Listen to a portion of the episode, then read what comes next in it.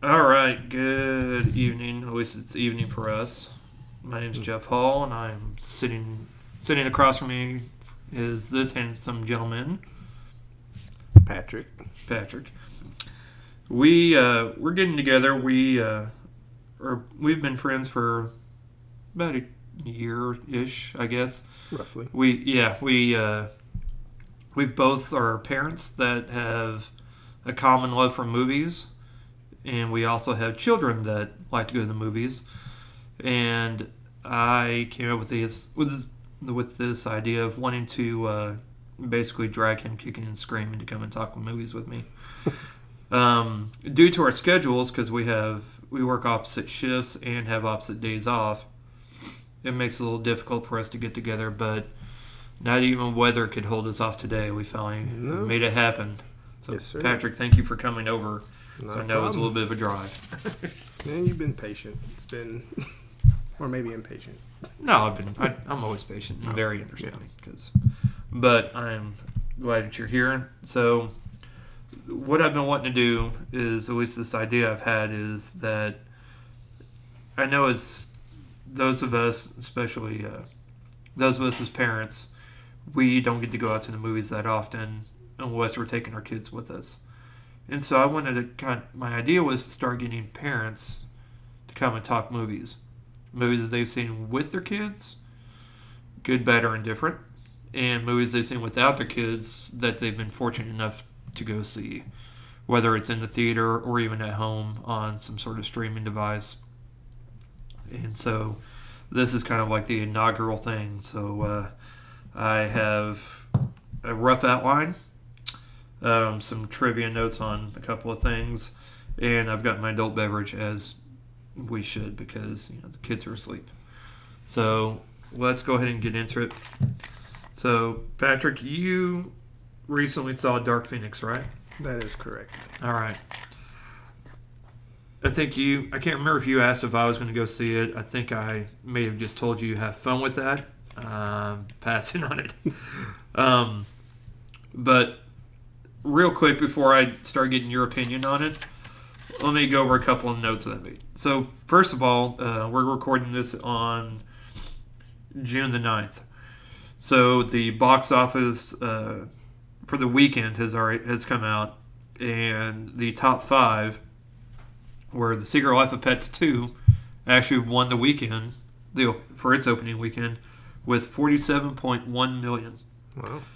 Dark Phoenix, the one you saw, came in second with 33 million for the opening, which for a superhero movie is is Pretty low. Is pretty low, Yeah. especially a major studio that put it out as well. Uh, came coming in third was Aladdin with 27 million uh, in its second or third week, and then Godzilla came in fourth with 15.5 million in its second week. And then Rocket Man uh, came in fifth with 14 million. So it looks like uh, Endgame finally got bumped from the top five after a month Yeah. of being out. So, so Dark Phoenix had a budget of 200 million. I read that. So coming in in that, most studios kind of bank on that opening weekend total True. because that's before word of mouth gets out on whether it's good, bad, or okay. And then if it's good, you know, that's fine. It'll, you know, then they're not worried about it because that opening num- that weekend box office will kind of can kind of help project how it's going to do.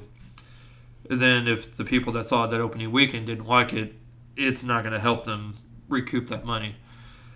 Uh, so that 200 million price tag and only a 33 million uh, budget's not going to really do them wonders. I guess in the end, Fox probably is just kind of writing this movie off since it is now owned by Disney, and Disney's going to just be like, you know what, we got this. Yeah. Y'all just y'all just, sit down sit and back. just sit back. We got this. We'll show you how to it's done. Exactly. so we uh, so it's directed by, and I think as we as I kind of go through this real quick, and then getting your thoughts on it, it might kind of make a little more sense. So I don't know if it if they knew ahead of time this is going to be their last one before before Disney acquired the rights and all that, or just bought out Fox, and by doing so obtaining the rights. but uh, and so they kind of just I don't know if they just kind of knowing that they're like okay we'll just toss this story we've already used once and didn't work well then Right. um, or not. But the director it was the movie was directed by Simon Kinberg. He's only got one other directorial credit according to IMDb, and that's one episode of the Twilight Zone TV series, the one that just came out. The current? Yeah, hmm. current one. I haven't watched that yet. Yeah, me either. I want to, but I have not. So the credits he does have is either producer or writer, sometimes both. So let me run down. I, I didn't write down all the credits, Right. but again, you get kind of an idea. Okay. So first of all, he wrote uh, Mr. and Mrs. Smith with uh, Brad Pitt, Angelina Jolie. Okay. X, Triple X, State of the Union, the one with Ice Cube, and uh, Scott Speedman, one of the one of the Felicity Scotts here, Speedman or Foley. I always sometimes get conf- Right. confused. Um, and then Jumper, Sherlock Holmes, X Men: The Last Stand. Sound familiar? Because Mm. it's the same story. Yeah, kind of think he might have been able to kind of improve on said same story. You'd think so. Fantastic Four, Mm. Which Yep. one? Which Oh. one? the newer one. Oh. Does it really matter which one? I mean, they like the campy ones beforehand, but yeah, that's this newest one. it was rough. Yeah. If I'd seen it in the theaters, I'd been mad. Guess who saw it in the theaters? Feel sorry for you. Yeah. guess who? Guess why? Because my son wanted to go see it. So uh, again, kind of like you know, it's we talk about movies we go take our kids to go see, and in doing so, uh, that's when he wanted to go. I'm like, all right, that's fine, we'll go see it. You know, superhero movie, sure, why not? True. And so, yes, I went, sat through that, and even downloaded it on iTunes so he could watch it later because he enjoyed it. Because at the time, I think he was like five ish. Let's say he was about five when that movie came out. So, yeah. Uh, continuing, he also wrote X Men Days of Future Past. He wrote X Men Apocalypse. And he wrote X Men Dark Phoenix. So he wrote and directed this movie, and also wrote the two previous. Did not write First Class though, which Okay. Is evident because that one's the better of the four, I guess. At least in my opinion, it's the better of the four. Yeah. I guess. I kind, I mean, I kind of like Days of Future Past a little bit. I Apocalypse is rough. Yeah. Coming off of that, then watching Apocalypse was like you had it, and then you just then you just let it you go. dropped the ball. Yeah, you're like I liked would you- it, but just dropped the ball. Yeah, it it had its moments. It Yeah. definitely had some good elements to it. Yeah. But yeah, they that was rough. Yeah. That was I think they did Angel well. I wish they could have done more with it true. um, to the character. I like. I don't think I liked what they did with Nightcrawler. I think I liked Alan Cummings' Nightcrawler from X Two Yeah. more, but I mean, it was decent. it was alright. wasn't horrible. Yeah, and Olivia Munn as Psylocke, that was that was pretty good. She did fine at that, but poor poor Oscar Isaac as Apocalypse, he didn't he didn't stand a chance, and he ended, from what I read, he hated playing that role too.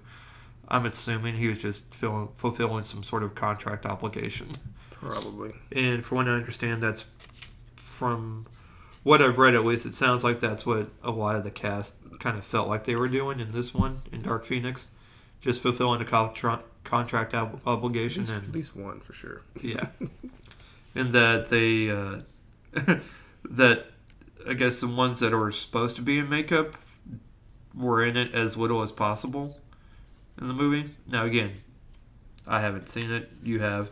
Um, so let's go ahead and get your thoughts on it since you're the one that's seen it and I haven't. And uh, just kind of give a brief overview about what about what the movie's about.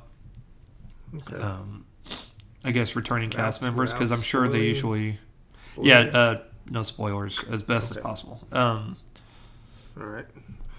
Well, well, it starts off. I guess you could say gives you a little flashback of Jean Grey.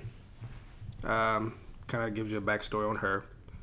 I'm not gonna say too much about that because something happens and then we flash forward to like the early '90s, and in this time, I guess I could say it's not spoiler, but mutants are kind of accepted. They're Okay. kind of like the X Men are working with the government, Okay. so Yeah. they need their help for something that's involved in space. So they go out there to assist, and crazy stuff happens. And The explosion in space, because I mean, you can talk about things that were in the preview, because I mean, if it's all right, um, so you know, an explosion happens, and then a force of some kind affects one of the members of the X Men, okay, and kind of changes her, but I don't think it really fleshes it out like it could have. okay, Yeah, and yeah, I didn't get the. They had a, they had a chance to really get deep with it, but they didn't. And um, uh, I don't know how to talk about it without spoiling it. Right. To be honest with you. Um, uh, I'll try and ask some questions that'll That help might- that maybe help. flesh that out. Yeah. So, compared to Last Stand, are there some similar? Are there any similarities to like the storyline of Last Stand and this one? Obviously, Wolverine's not in this one Right. because he was because he's not in this. I mean, of course, the cast is younger. Um, you have Cyclops and Jean Grey's relationship. They're together. Right. They established that. Uh, you still have Storm from Apocalypse on the team. Uh, Nightcrawler, Quicksilver, still got them. Um, I mean, as far as the story, it's it's a little different from Last Stand, Okay. so it doesn't exactly follow the same plot. Right. But um, I'm kind of confused because Apocalypse kind of introduced something Yeah. at the end of that, Right. And kind of They kind of forgot about it. kind of messed with the timeline. Right. like, Some Yeah. fudgery, some Yeah. timeline fudgery, yeah. which is weird because the guy that wrote, because the director again wrote, wrote Apocalypse and wrote this one. So you think, It's almost like this one should have happened somehow in the middle of Apocalypse, but it wouldn't have worked. right? Yeah. He's like, eh, we're okay with not you. We're okay with you not with that kind of you forgetting that. It's Right. we can retcon that. It's it's fine. yeah. Um, trying to think. Do you? Th- so you mentioned they kind of dropped the ball on where they could have kind of fleshed out. Because we, all, I mean, the basic anybody basic storyline of Jean Grey is that she does turn into the Dark Phoenix. Right. It's like one of the most, from what I understand, this is now I'm not, never really been a big X Men comics person. Mhm. I've read a few here and there, but from what I understand from the Dark Phoenix saga, it's like Marvel's biggest, I guess, epic uh, storylines that they've had. It's like one of their big ones that they, I don't want to say proud of, but it's been most popular and Right. kind of most most cherished, which is why they've, I guess, tried to re- tell the story twice now, and it seems like they may not have gotten it right for the second time. Animated did it better. See, Animated had- it better. have you seen the animated one? I have, Okay. but it did it better. It's been a while since I've seen it, but I Right. know as far as story, plotting through, Yeah. it it worked. If they Okay. had just followed that, they've been good. Right, because heaven forbid they just borrow from source material that they already have. right. Which is one thing I've kind of been frustrated with with some superhero movies, mainly the DC ones recently, is that you have so much source material that you can choose from. Exactly. I mean, I'm not saying you have to fo- follow the Marvel model of, you know, introduce all your superheroes in their own films first and then and then jump into your team movie. I mean, it makes sense in a logical way Right. because that would just that way when pe- when you jump into a team movie, all the introductions are already made. You already know these characters, and then now you get to see them try and team up and how their personalities and their powers either Right. work together or don't work together. And now, to me, that was one of their in the storyline that they used was just, I mean, it was lame. I mean, I I was very disappointed, but um, that's neither here nor there. Um, I think everybody can agree is it wouldn't matter if it's. It doesn't really matter if there's a Zack Snyder cut that apparently is going to make it better. It doesn't help if the story is still weak. Yeah. and it doesn't help if the acting is still kind of all over the place Right. because you have people that haven't had their own solo films yet to kind of have a reference point. You're having to kind of just get thrown into what these characters are like, whether you know who they are or not. Right. So, anyways, that was It's side kinda- rant. It's kind of like with this movie. Some of the characters were introduced last movie, Right. and one and um, Days of Future Past. Yeah. So don't really have a big connection with them. So they didn't really flesh out a lot of the newer characters that they added. Okay. And as far as new class, the only people you have from that is Mystique and Hank, and then Professor X and Magneto.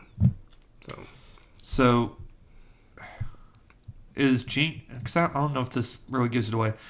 Because sometimes people can get tr- tricked by trailers, by clever editing, or uh, or the others just don't know what they have, or they're like, "Oh my god, I don't know what you want me to do with this." right, Is is Jean Grey the main villain for the movie? no, Okay, that's and I think it- might have heard it because there's a little side, I guess, extra villain that's in this that Okay. kind of takes away from the Dark from the main storyline. Okay. Correct. I was curious about that and just like, well, is that going to be one of those things where just you go to the theater and like, oh, well, this is a surprise. Right. I didn't know this person was in it. I guess unless you maybe look it up on IMDb and see the character's name and Yeah. the credits, but which I actually have not done, even though I looked up a few other things like trivia wise, but I haven't looked up anything character wise because I was curious because I was like, seems like they probably would add somebody like some other villain to kind of be the I don't say linchpin villain, but you know the the one that really is kind of behind everything. Right. Yeah. So- um, I'd say. Well, I'll just say Yeah. alien, aliens. Oh, okay. Have aliens here. Oh, okay, If you take them out and actually focus on the Dark Phoenix part, might have made the movie better. okay. Do you think the movie would have been bet- could have been serviced better by being a smaller movie? And by that, I don't mean necessarily in well, maybe in scope, by it not.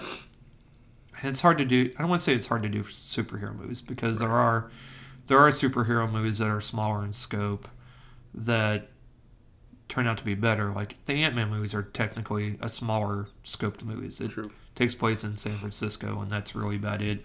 They don't go hopping all over the country Mm. or in outer space for some. You know, they kind of stick to there. They had their small little story. You know, it doesn't really affect anybody else outside of that city. Right. So it's a smaller film, so they're able to do more and concentrate on the characters and add more humor to it and make it more entertaining. Which is one of the reasons why I kind of like the Ant Man movies. Right. Now they're not my favorite, but But they I- but they do. They work perfect. They're great. I mean, they're great to take. I took my son to go see it, to go see both of them, and he loved. I mean, he enjoyed both of them because Took my daughter. She Yeah, they're- too. yeah, because they're perfect for, um, for that kind of age group. Right. And that's one thing Marvel has done is they focus. They pick a genre for a for one of their characters, and they just roll with it. Yeah. And they just like, okay, this one's going to be part of this this genre. This one's going to be part of that genre, and that and that's kind of one thing. One of the things that the X Men movies kind of frustrated me with them is that it seemed like they had good intentions. They had a hard time follow through. Right. Like they had a great outline, maybe good storyboards, But they didn't go by.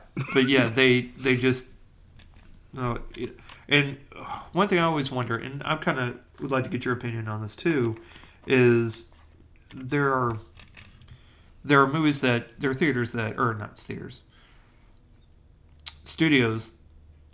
Do you think this movie probably got studio noted to death, No. or do you think it's probably this was probably the director's vision?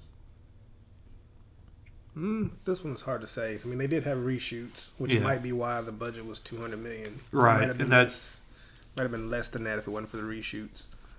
Um, yeah, I'm not sure as far as studio involvement. Because one thing I kind of always wonder is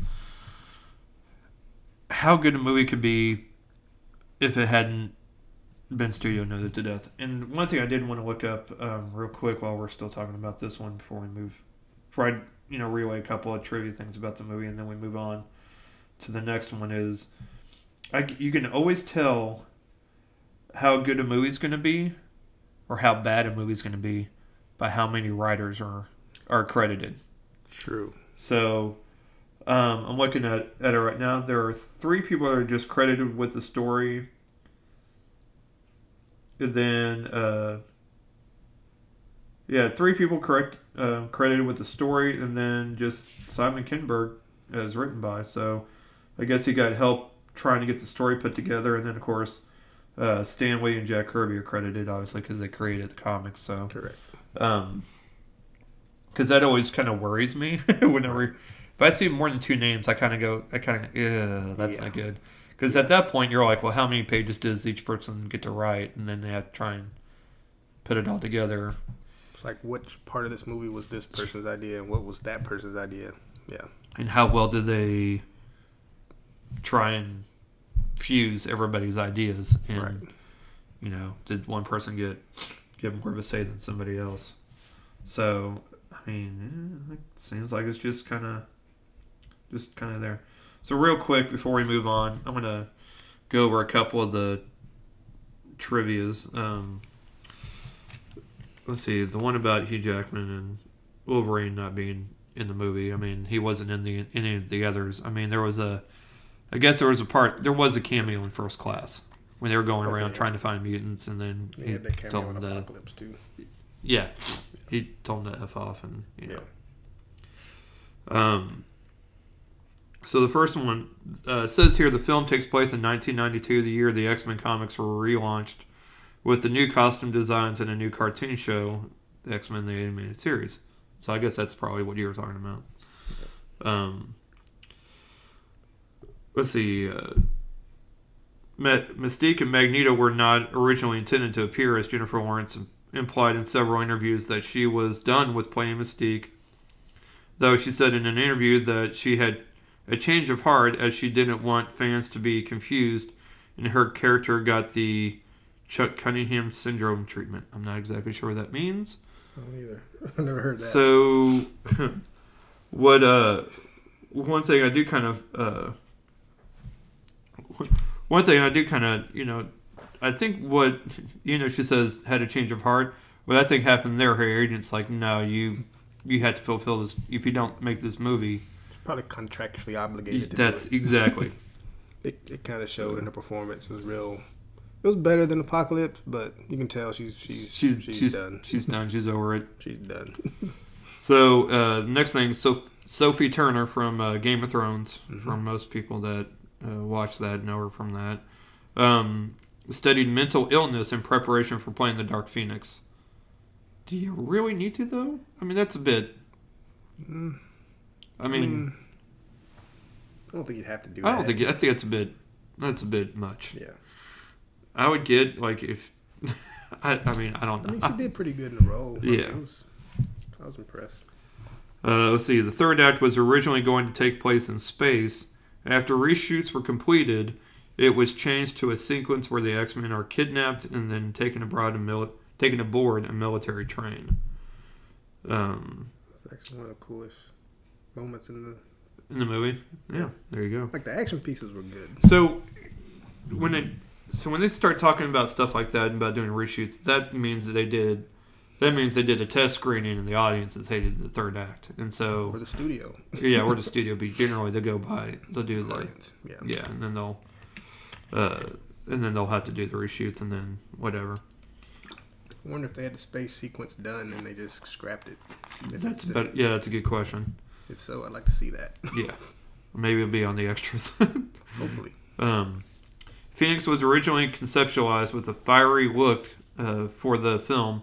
It was revamped in post production to look more cosmic, which to me seems kind of lame because it's Phoenix, so it should be a little more fiery and not Yeah.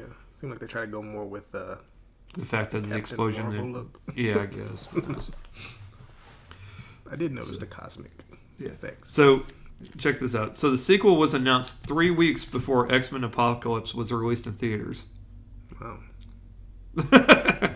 they could have probably, they probably should have held off before they decided they wanted to go do that. Yeah. Because I guess they had really high expectations. But from what I remember, I think uh, Apocalypse was delayed too.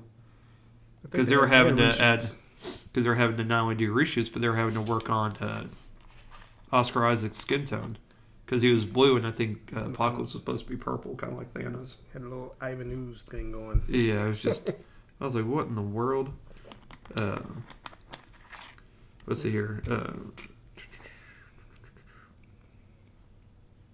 and then the rest of this is just kind of nothing really that exciting. It's just kind of lame stuff. But um, so one thing, this is kind of interesting. Uh, Simon Kinberg, the director, took influence from Logan in making the film less stylish and more natural. Know about Thoughts? that. Yeah, I'm about to say thoughts because I see that look of. I don't see that No, at at all. no point did I think of Logan while watching this.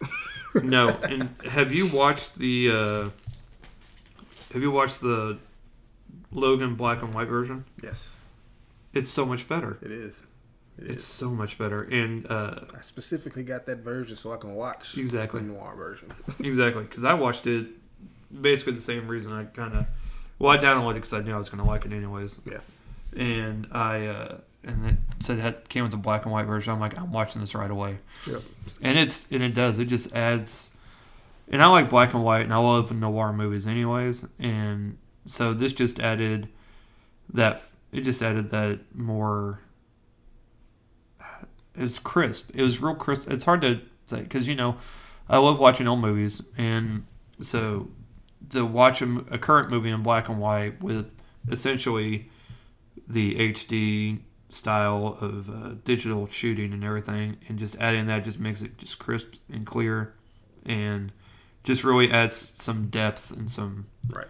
some uh, style to it. Even though he says, you know, more natural look, but there's some style in that in Logan that I you know that I think is kind of overlooked sometimes. And uh, I think the first one I saw that happen that they did that with was uh, Mad Max Fury Road. I think they called it the steel version or titanium. I don't remember, but they did the same thing with Mad Max, and it's it's pretty pretty cool to watch too. Check it out. Yeah, I would rec- definitely recommend it. All right, so let's move on um, to the last movie I saw, which was Brightburn. All right. I saw that couple weeks back uh, by myself after the kids went to bed, and uh, had to find time to do that. So I went to a late show, which for me anymore going to movies late at night is kind of hard for me to do because I'm usually tired and ready for bed. Right. But it was just one of those things. I uh, I just went ahead and did it anyways.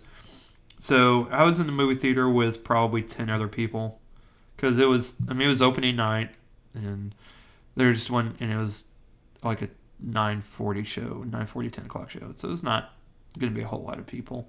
And there wasn't a whole lot of hype for this movie. There wasn't a whole lot of marketing done for this movie.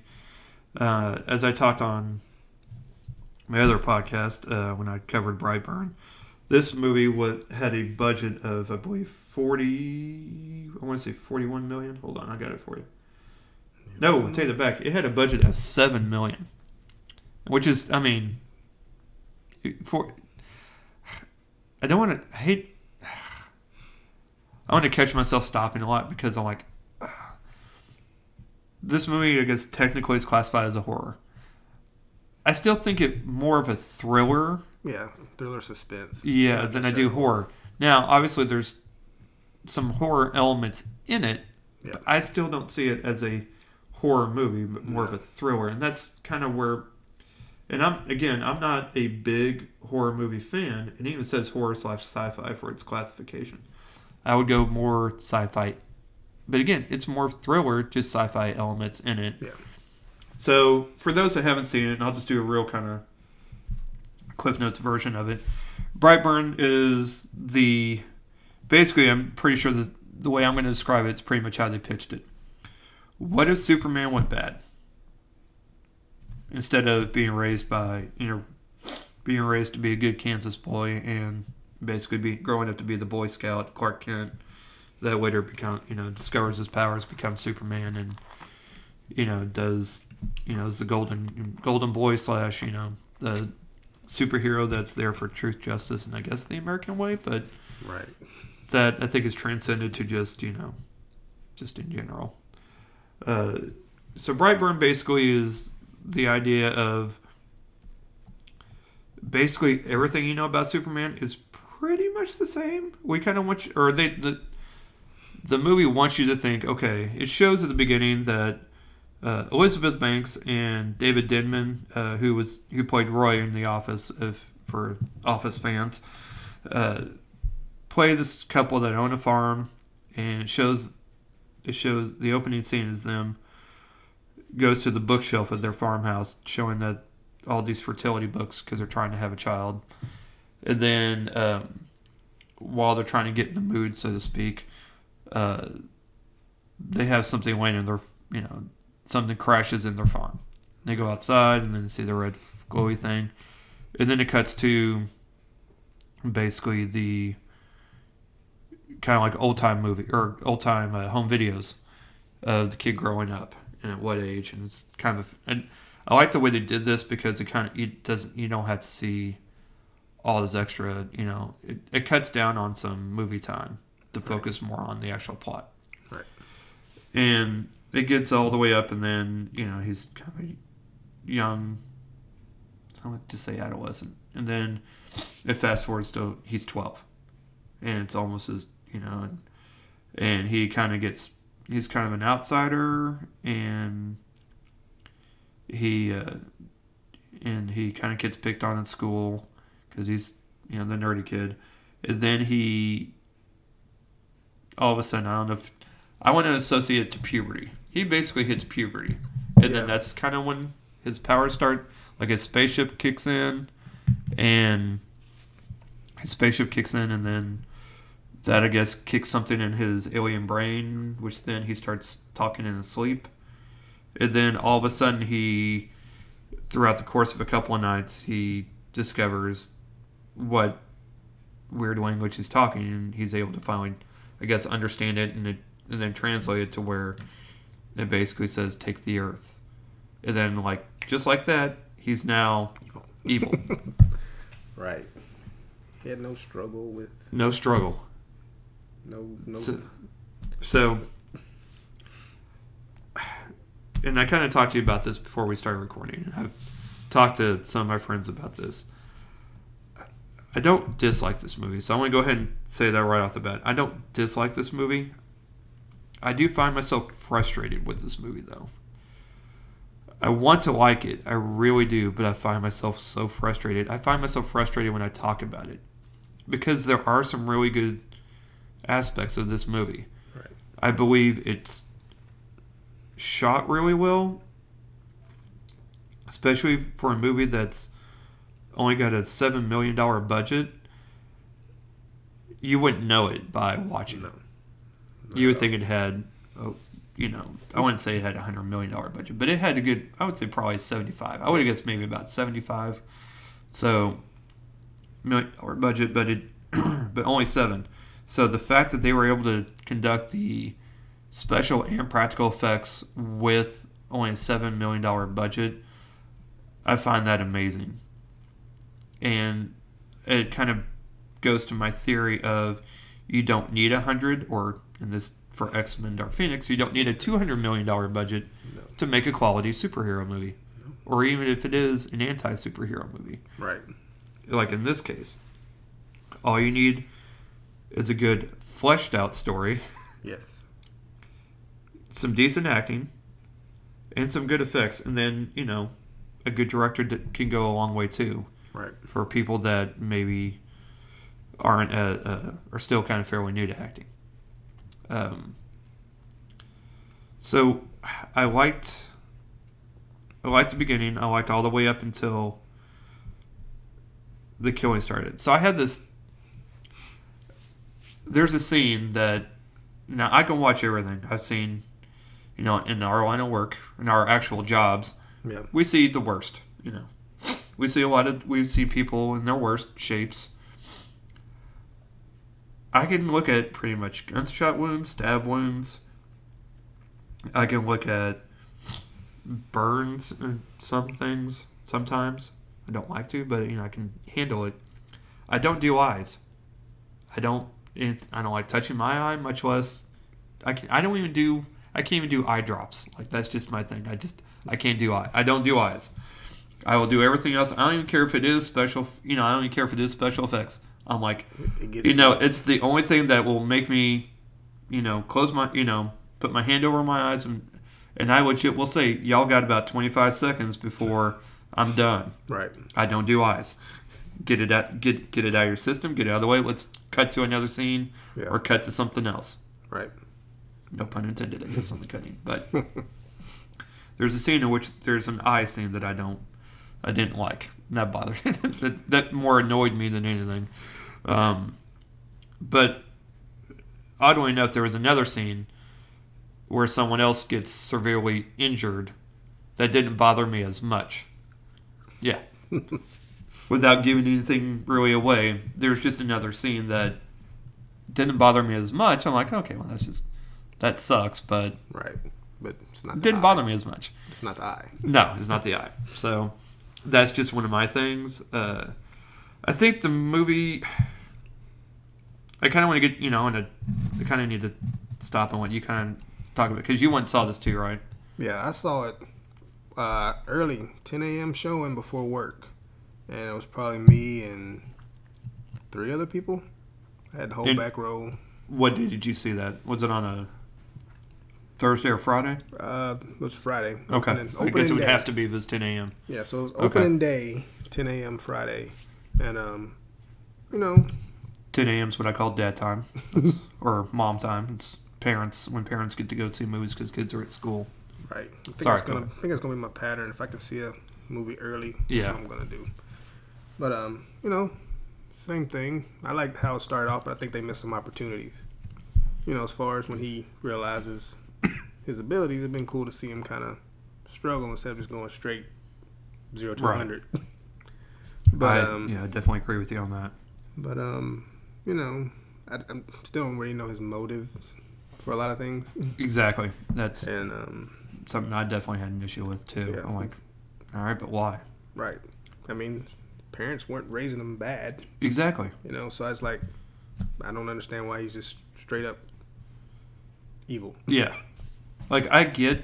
I mean, because your daughter just became a teenager, Yes. so congratulations. But at the same time, teenagers are rough. Yeah. I remember my teenage years. I remember before I was a teenager, I would tell my mom, I go, Mom, teenagers suck. And she always found it humorous.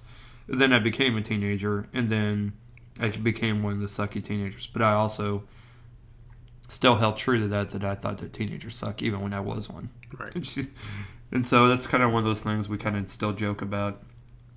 But teenagers are difficult because they're going through hormones. I don't understand that.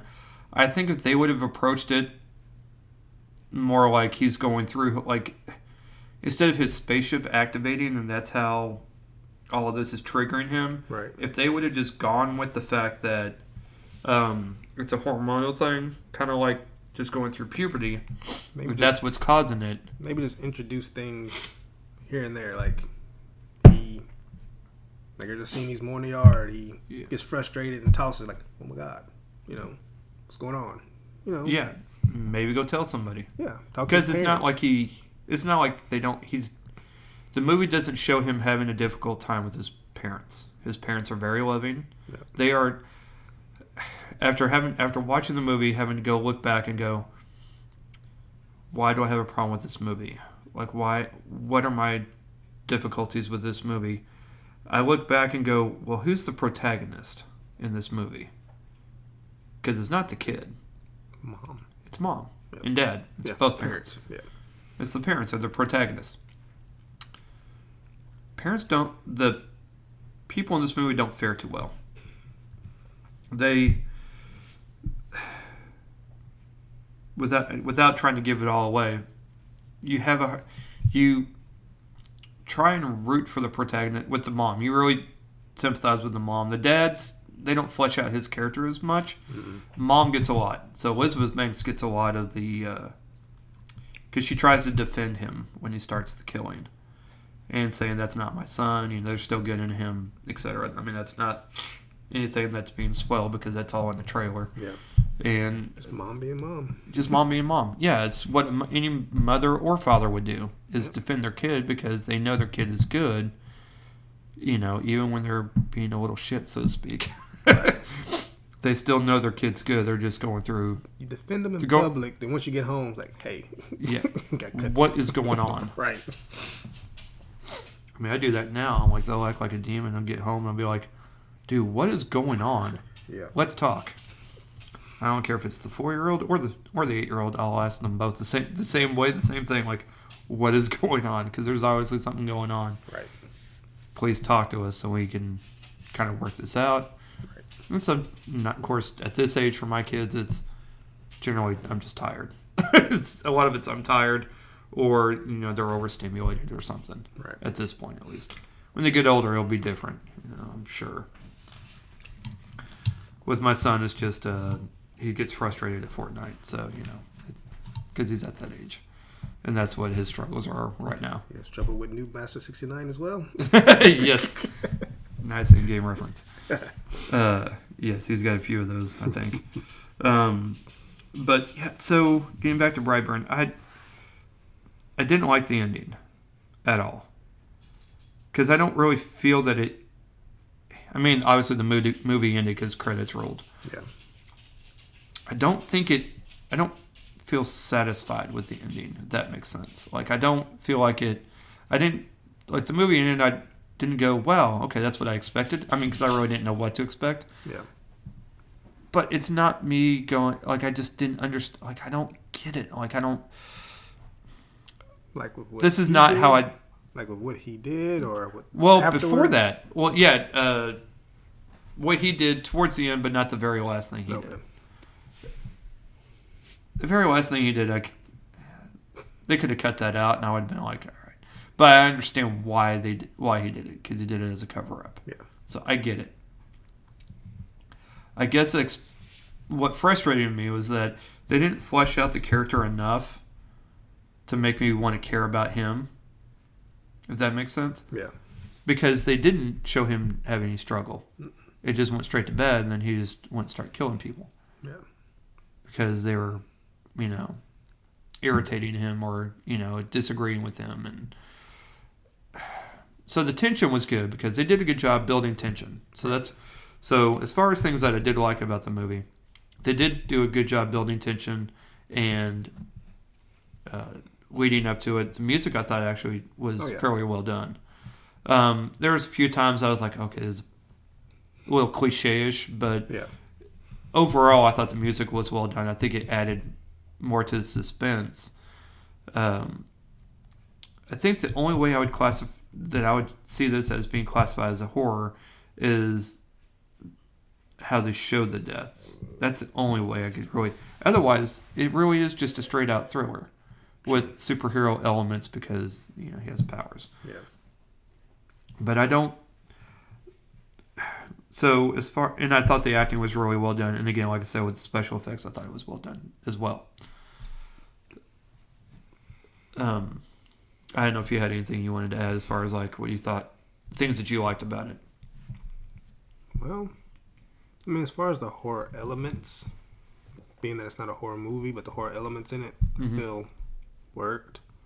Um, maybe they showed too much in the trailer. I, I agree with that. It, and that's generally a problem with trailers that Yeah. there are some that get cut really well. That are done very well. Every Marvel movie is cut Yeah. very well, and they do sneaky stuff in the Marvel movies. Right. So they they know how to do that right. But I'm with you that I hate movies that I hate trailers that show you too much It's like because that's how you know it may not be good. It's kind of like Dark Phoenix. They Yeah. showed way too much because it Yeah. gave away a lot of stuff, And they had how many trailers? What three? Yeah, and each one pretty much let you know. I mean, it was, the movie was predictable. I I still liked it, but it was predictable. But um, as far as Brightburn, um, I mean, it was an interesting take on what if Superman was evil instead of Yeah. good. Um, I just wish there was more struggle. If we had actually see him kind of fight with wanting to do good, but then ultimately deciding to do evil Right. because there's a I guess without context of what was going on, you know, mom told him they're still good in you. Oh, I still want I want to do good, but we haven't seen him really try. Try. Yeah. We just And- straight up. Yeah, it's like no, I'm just good with this. I'm just gonna Yeah. go back to. So, as far as like things I had problems with, several, but think or let me instead of things I had problems because I think I've kind of already pretty much kind of discussed that. Things I would have liked to have seen. Yeah. That I think would have helped. I don't need a lot of backstory on where he came from. Right. But instead of just leading me to assume, how about show me the planet? Or if he even came from a planet, maybe he came from a spaceship itself and was just shot in that pod, shot out, and that's like he's on him, like they're doing this on several different planets, And this is his mission. and this is his mission. Yeah. I mean, you, it takes 30 seconds True. to show something like that. Well, when they had the ship affecting them, they could have given flashes of. Yes. Just, you know, Something. yeah. Just to give So, more context. More it. context as to where he came from. Right. that bugged me. I think more than yeah, I think that bugged me quite a bit because there's no context as to oh he's just an alien and you're supposed to just assume Right. because you know the story of Superman. It's going to be basically the same. The only difference is he just grows up to be evil instead of good. Right. And I don't think people should be made to have to assume that. It should be kind of. Now I'm not saying it needs to be spoon fed, Right. but some sort of context would help. I think. Yeah. And I think that's kind of where they kind of missed out, or at least missed the mark on that. Yeah. Um, the other thing, I didn't. Again, I didn't like the ending, and that's. I wish they could have done something different. What bothers me about the ending is that they obviously left it open for a sequel, Right. and I don't like that kind of. Uh, what's the word for it? That kind of. Uh, you know what? You're gonna like this movie because we're gonna and not only are you gonna like this movie because this movie's gonna make money because we shot it for seven million. So even if we have a poor opening weekend, we'll still make it back and overseas. True. So we're gonna go ahead and make a sequel, whether you want it or not, Right. because that's how studios work. Because in the end, it's still a business. It's all about the money. Exactly. So I don't like it. I would have rather them just ended it, and then if they make a sequel, they could just make a sequel, but not literally make it to where it's, hey, So we're that- letting you know we're gonna go ahead and make a sequel. so basically that last little portion they could have left out. Yes, the Michael Rooker cameo, Yeah. which you, without saying, I mean, um, without giving away, he makes a cameo as a newscaster, and uh, they talk about other Possible. possible anti-heroes. Yeah. So what I talked about on my other podcast when I discussed Brightburn was that it's based on a Marvel Comics run, believe it or not. And I brought it and I brought up the fact that it's it was distributed by Sony. This is a Sony movie. hmm So it's not Marvel, it's not DC, it's not Warner Brothers. It's Sony. And with and what's uh and what they did was let me pull it up so I can get it correctly. Um do, do, do, do, do, do, do, do, do, do. Some little uh, crappy music here. Um, Well, that explains the Marvel logo at the end. yeah. I was like, how's okay? Yeah. So yeah, so Sony does it. Uh, let's see here. Uh, ba, ba, ba, ba, ba, ba. I had it right here because I. So the uh, oh shoot, I forgot where I looked it up. Anyways, when I looked up the story, it's based on a Marvel Comics movie in which they took. It's a Marvel Comics run, Supreme something or other. Uh, oh, I'm drawing a blank. Uh, where they took DC characters and did the what if DC characters were evil. And they didn't just do it for Superman, they did it as like a Justice League, you know, like an evil Justice League. Right. So, of course, Marvel's going to do that because they're not going to do it with their own characters. They'll go do it with the rival company's characters, Right. but not actually have it be, you know, use their names, obviously, because they didn't use Superman in this one. They Change it just enough where they can't get sued. Exactly, pretty much. And Lord knows Marvel would be doing the same thing. Yeah. Uh, so I don't know if I want to see another one though, like that. You know what I mean? Yeah. Like I don't need to see an evil Wonder I mean, Woman or an evil. Batman. Maybe they were just just there, you know, just because. Yeah, I don't know. I I don't see that happening because this movie made money. True. and it had a great opening box office. Uh, so I don't, yeah, I don't see that. I, I see them making another because that's because again, it's a company and it makes money. All right, um, real briefly, we're going to talk about, and then we're not going to get into synopsis or you know, or anything fancy on it, but um, I just want to ask, I want to quickly talk about the last movies. Now that we've talked about the last movies we saw by ourselves, or you know, without kids, real quick, the last movie we saw with your daughter. That was Avengers Endgame. Okay. So, I know you've seen it multiple times, as have I. Yeah. Uh, how many times have you seen it now? I've seen it four. Four times. Three in the theater, once at home. We won't get into that. and your daughter's seen it just the one time? Just the one. Okay. What did she think about it? I mean, she liked it. She watched. I took her to see it Infinity War as well. But um, you know, hers is simple. I liked it. It was. What did she say? She may have said it wasn't as sad as the last one. But Oh, okay. yeah, but she Yeah. she enjoyed it. She actually sat through the whole three hours. Never once went to the bathroom. That's why I went to see it first. Right. I saw it Thursday, and then that Saturday it took her because I didn't want to miss anything. Right. But she actually stayed the whole time until the first part of the credits rolled. Oh, wow. I was like, all right. I kept looking at her like, you know, she ain't moving. She's not moving. But she stuck it out. How about that? Yeah. I, uh, has she seen any, I mean, is she a fan of those movies? Or is it, But as far as Marvel, yeah, or just, oh, we've seen. I took her to see Guardians Galaxy 1 and 2, Spider Man Homecoming. I'm pretty sure she's going to see Far From Home. okay. Um, the only Spider Man she didn't see, she didn't want to see Spider Verse. That's the only one she really? didn't want to see. I was like, really? She should see that one. Yeah. she needs to see I that one. she was like, I don't know. I'm like, Trust me. That's where you go. Trust me on this one. you got to see it. But Dad's got you. yeah, she didn't want to, so I? I saw that by myself too. And it was awesome, wasn't it? Yes, Yeah. it was. So I knew my son would want to go see it. Mm.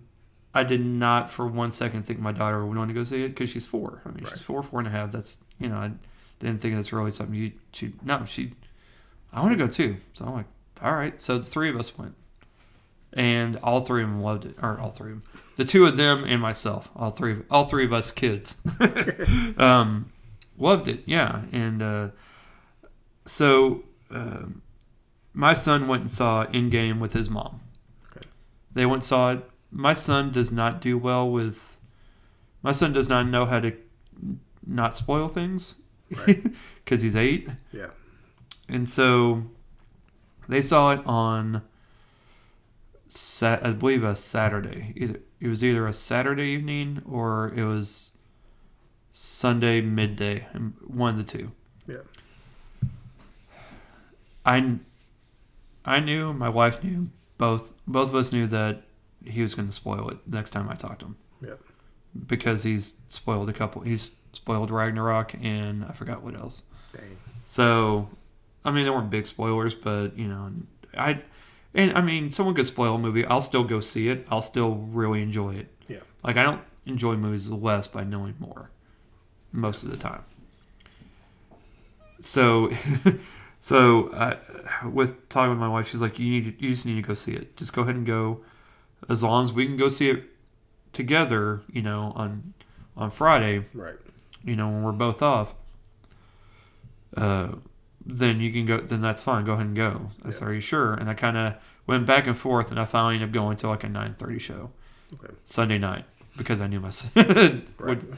And so yeah, I went and saw it by myself, loved it, and then went and saw it later that that following Friday. I took I took my wife to go see it, and still loved it just as much. I've enjoyed it. But the one thing I learned between uh, between the time I saw it the first time, there was a scene at the end that I go, "Who the hell's that guy?" Oh, kid. Yeah, I didn't know either until I. I think that's most people. Yeah. Would, and because I saw that online, I was like, "Who the hell's this kid?" And then it shows it's like this kid is blah blah blah blah blah. I'm like, "Oh, that makes so much more sense now." That's actually really cool that they went back and did that. Yeah. Because the movie, I think we can all agree, and I think by now most people have seen it a couple of times. If you hadn't seen it by now, you're just gonna wait till you. it's rental. Yeah, you're just gonna wait till it's rental, and you already everything's been spoiled. Yeah. Um, but the one thing that I really enjoyed, now I know people, a lot of people had problems with the timeline, like or not timeline, time, travel. Yeah. They didn't like that I aspect mean, of they it. kind of I- explained it. I liked it because it paid homage to all the. It, there's several different parts where it paid homages to previous films. That was the best part. Yeah, Because you and got so to relive those times and like, well, maybe this particular movie wasn't as bad as I thought. Yeah, and I, and I really liked it. And I was like, wow, okay. And they literally just wrapped everything up in a nice little neat bow. Yep. And I wasn't upset with anything. Well, I was upset. Difference of opinion, I guess is a good way to put it. I had a difference of opinion on on one scene at the end, but it that's okay. I was still okay with it, but it's just because I like one character more than the other. Okay. Um, and that's why. Um, but that's all. Um, so the last movie I went and saw was Pokemon Detective Pikachu. Is that good? Yeah, surprisingly. So my daughter, again, who's four, she'll be five in September, really wanted to go see it because her, her brother was when he was like five or six. He started, you know, he started collecting Pokemon. He was, you know, he was- all about Pikachu and Pokemon, and that's. I, I was a kid of the '80s. I so I, I missed Pokemon. Like I had aged out of it Right. by the time Pokemon came around, I was already in my teens. Yep. So I, I I wasn't. I didn't do, you know, I was in high school at that point by the time Pokemon came around. So I didn't. I kind of, you know, it's, I'm sure if I had grown up in the, you know, as a kid in the '90s, I'd be all over it, collecting everything. But Right. and then be even more excited about this, and even more excited that my son was collecting them. No, I didn't know jack about Pokemon. I never played any of the video games because, you know, again, I kind of aged out of doing all that. The video video games I did play were like baseball or Tony Hawk Pro Skater. You know, is Right. I didn't, you know, I didn't play that stuff. You know, I barely even play the Batman games now. so, and I love them. True. I just don't, you know. But he, but he was really into it for a while, and then Minecraft came around, and that took his interest. And then uh, Fortnite came around, so that's now taking his interest. So Right. I'm not, you know, whatever comes next. Yeah. Um, but uh, sh- she really got into Pokemon because of her brother, so she wanted to go see it. I thought he'd want to go. He was going to go see it with his mom. They ended up not going to see it because he decided he'd Just didn't want to. he just no, I'm good. And they stayed home and you know and hung out, which is you know she said was fine and was, I found odd, but I was like, well, if he's not interested anymore, he might not True. want to. I think he really would have enjoyed it. It is a fun movie. Like I again, no interest in Pokemon myself. Yeah. I have little, very little knowledge from him showing me the cards to him playing Pokemon Go on my phone. He still will do that though. Right. If we're out somewhere and he's bored, he'll ask if he could play Pokemon Go on my phone and see what's around. So he'll do that, still do that. And so I've learned from watching him do that, I learned some of the character names. So I wasn't sure if she was going to like it, but Right. she wanted to go. So we had our, you know, had our little movie date, and we went and saw it, and it turned out to be, and I thought it would be okay. Yeah. I didn't think I, I didn't think it was gonna be terrible. I thought it'd be okay. I was very entertained. Hmm. It it's got the right mix of humor with action, which is kind of what all you, you know, and it doesn't get bogged down in any kind of. You don't have to be a fan of Pokemon to enjoy the movie. Okay. Let's put it that way. You don't have to know who the characters are, who the animals and different creatures are. I do believe, like most things, if you have just like any superhero movie, do you really need to know who these characters are? Not really. You can go into watching Infinity War having not seen the previous 20. Does it help? Definitely. Right. But do you need to? Not really. No. I will be the first one to say you have to see Infinity War to understand Endgame. Yes. That's kind of a two-parter. True. But I don't think you need to see the previous movies to really under to be able to follow what's going on in Infinity War and Endgame. I do, you know, so it's it's accessible. I guess is a good way to put it. right. Okay. So I think Pokemon's accessible to people that aren't fans, like myself, and let's face it, my daughter, because she's not she doesn't know much about Pikachu, other than other than the stuffed animals and the little onesie she wears. Right. But she loved it. She thought it was funny. She laughed. You know, to be big monsters, she's like, "Ooh, I don't like big monsters, but I'm not scared of anything." Yeah. It's like, okay. And then um, she, uh, but yeah, and then it was just entertaining. It was a decent story. It's not a great story, but it's a kids movie. I mean, Right. it's right. I mean, it's a kids movie. It's not. It's not trying to be anything more than that. It's not complicated. It's not. It's very simple. It's a very simple. Basically, the dad goes missing. Uh, Pikachu was his Pokemon. Loses, gets amnesia. Loses his memory. Doesn't know. Uh, doesn't remember what happened in this accident. All this is in the trailer, so it's not anything spoilery. Right. Um, so the kid's dad, or the the the detective's son, played by uh, Justice Smith, who was in uh, Jurassic Park: Fallen Kingdom and uh, HBO TV series The Get Out. Yeah. Um, I think that's what it was. No, Netflix. Get out. Nef- no, it was no, uh, that's uh, the Get HBO. Down. Get Down. Thank that you. was on Netflix. Yeah, thank you. Um, yeah, Netflix. Uh, and so he plays Tim, who has to go find. He thinks his father's dead because that's what the police tell him. And then he runs into Pikachu. Pikachu says no, he's missing. And then they go on a, on a search to try and find him. Okay. So it's a mystery trying to figure out what happened to him and uh, what also happened to Pikachu's memory. And I believe the end payoff is really well done. I think it, it does pay off at the end. It's entertaining. Are there some plot holes? Sure. Are there some things about it that are kind of lame? It's a kids. It's a kids movie. You you have to allow for stuff like that to happen. Right. It you have to have some. I mean, it's great. It's a great popcorn kids movie. Okay. It's the effects are really well done. Um, there's some parts where I'm like, wow, this is actually really well done for a kids. You know, I'm like it's a kids movie. Right. They took some time with it. They did, and during my research when I uh, reviewed this for my other podcast, it, it the uh, production designer for the film was trying to find uh, some reference material as far as like uh, pictures and stuff for the characters. Right. He came across this guy. I forgot his name already. Uh, by searching on the internet, came across this guy's artwork. Was amazed by how well it was done. hmm Hired him, put him on the, as a concept artist for for the movie, and that's who's they used his artwork, concept artwork, as the framework for all the characters Wow. and for making them look as realistic as they did. Yeah, so again, and that kind of like I said uh, on the other one, I said, uh, you know, if you're creative and you've got a passion, you know, stick with it, even if you think it's not going anywhere, because you never know when Never know. you never know when someone's on the internet trying to look for something comes across your name, and then next thing you know, you're in Hollywood trying trying to design Pokemon animals for a major uh, district, you know, for a major movie, and then it goes on. To, I I think they'll make a sequel because this movie made money. Yeah. This movie made money. It. I found it weird that it came out that during the time it did, Right. but because it seems like Pokemon kind of came back and then kind of fizzled away again. Like this is kind of like a, how I see like a Minecraft movie coming out in like ten years. Like Right. you kind of past your prime, I True. don't, but I'm sure people are probably still.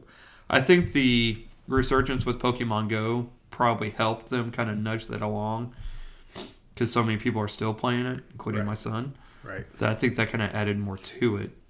But I would definitely recommend going to see it. Um, due to the scope and the how big it, you know, and wide it is, and with the effects and everything, I think it is worth seeing in theater. Okay. Now, do I think it, you're gonna? It's.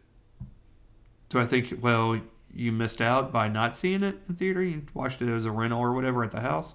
No, No. because what I tell most people is most people have decent sized TVs for their main TV, and that that can kind of you know kind of help supplement Right. not seeing it in theater. Uh, the one thing every now and then I come across a movie I go, damn, I wish I would have seen that in theater. Right. I saw Free Solo on I think it was uh, either Hulu on Hulu, at the house because I didn't see it in theater. After watching it, I was like, damn, I wish I would have seen this in IMAX because it would have been amazing. Right. And I really don't even like going to IMAX anymore because I think it's kind of, it's definitely overpriced and I don't really, you know, it's kind of a spectacle type thing. And, Right. But that one, that one definitely I would have, would have liked to have seen it, it. and because it was amazing. Even I mean, it's the uh, picture was just crisp and sharp and just beautiful to watch. The guy's nuts, but it's a great. I mean, it was a great movie though. I see why it won best documentary. Um, but yeah, as far as Pokemon, it's one of those. And for those that are still kind of on the fence whether or not they want to see Brightburn in theaters or not, I think you would be okay. I mean, I think if you were going to get see it in theater, you would have by now because it's been out. I think three weeks. Oh yeah. So I think if you were going to see it, you would have seen it by now. I think you're not. You're not. If you want, I think you would be. If you're kind of on the fence about it, definitely wait till rental. Right. Wait till it hits Redbox or streaming or however, and then watch it then. And uh, I, I don't know if you will enjoy it more or not, but I think you'll enjoy it just the same. I think that's a movie that probably would be better in the theater. You think so? For me, it, I don't know if I can get the same experience watching it on TV. Okay. Yeah. What if you were watching on TV and there was like four or five other people with you?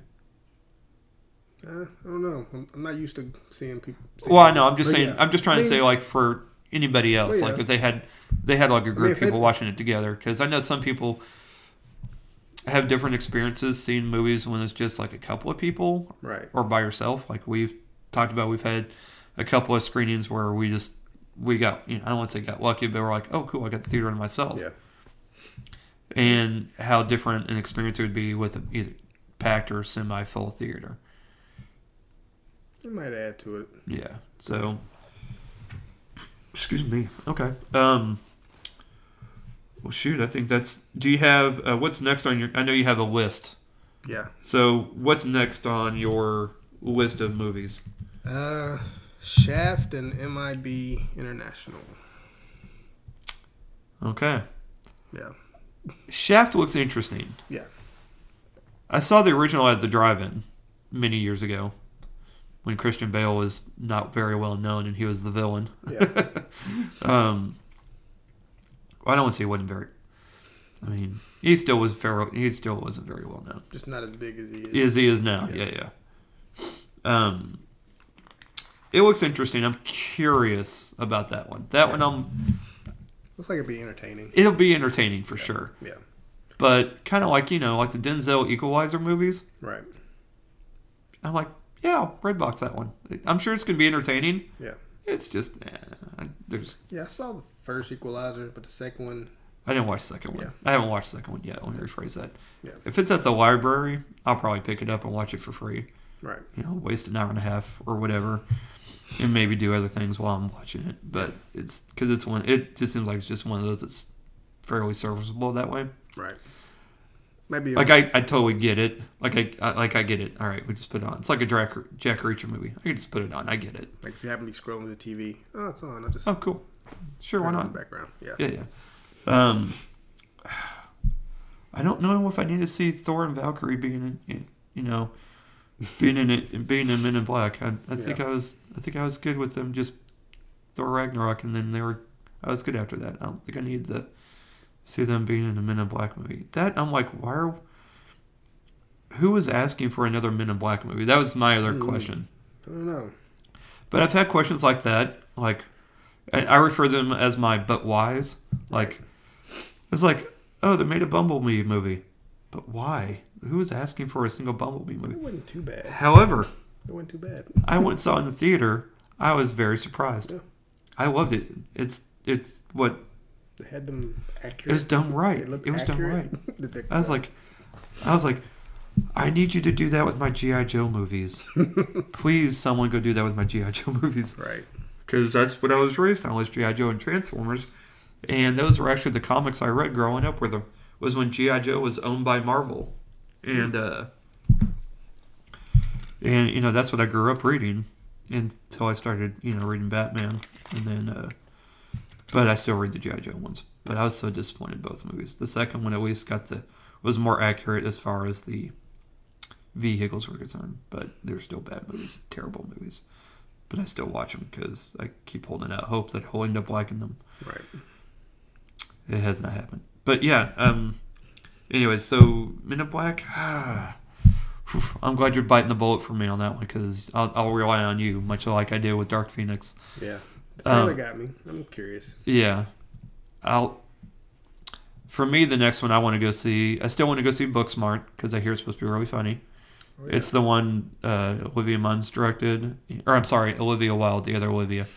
Uh, about the two kids, high school. yes, Yeah. uh, Jonah Hill's sister plays uh, one of the main leads, and it looks. I like good coming of age movies, especially if they're done very if they're done right. Right. I loved watching Eighth Grade, which is on Amazon Prime. So if you haven't watched it, please watch it because it's so good.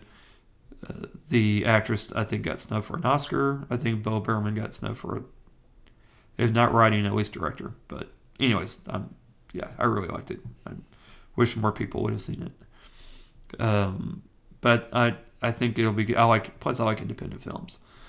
Uh, so I'm always there to support them. So I, that's one that's on my list. My son still wants to see Godzilla. So I'm sure I probably will t- end up taking him to go see Godzilla. I think that's gonna be next weekend for me. Yeah. And then uh, my daughter wants to see Aladdin. I, I know I have zero interest. My daughter is in a dance is on a dance team. Oh. Their song is "Friend Like Me." So guess who's going to go go see Aladdin? Yep. So I will keep you posted on that one. Because as we know as parents, Yeah. sometimes we go see movies we don't want to go see. Yeah. I guarantee there's movies my mom did not want to take me to go see, Yeah. or that she had no interest in seeing, but she went because I wanted to go. Right. Um, so, but yeah, and you know, it'll be. I'm curious, but I still have zero interest. I did not need Will Smith as the genie. I th- thought that was miscasting from the get go, Yeah. but maybe I'll be proven wrong. But I highly doubt it. Yeah, I've heard So- some people say they like it that I wouldn't think would even see the movie, much less like it. So, okay, never well, know. you keep me posted on Men in Black. I'll keep you posted on Aladdin, We'll do. and then we'll get together and talk about Godzilla when we both have seen it. So, um, I guess that's it. You have anything you want to plug? No. No, you don't want anybody to know about you. stay off my Twitter, stay off my Instagram, stay off my Snapchat and my Facebook.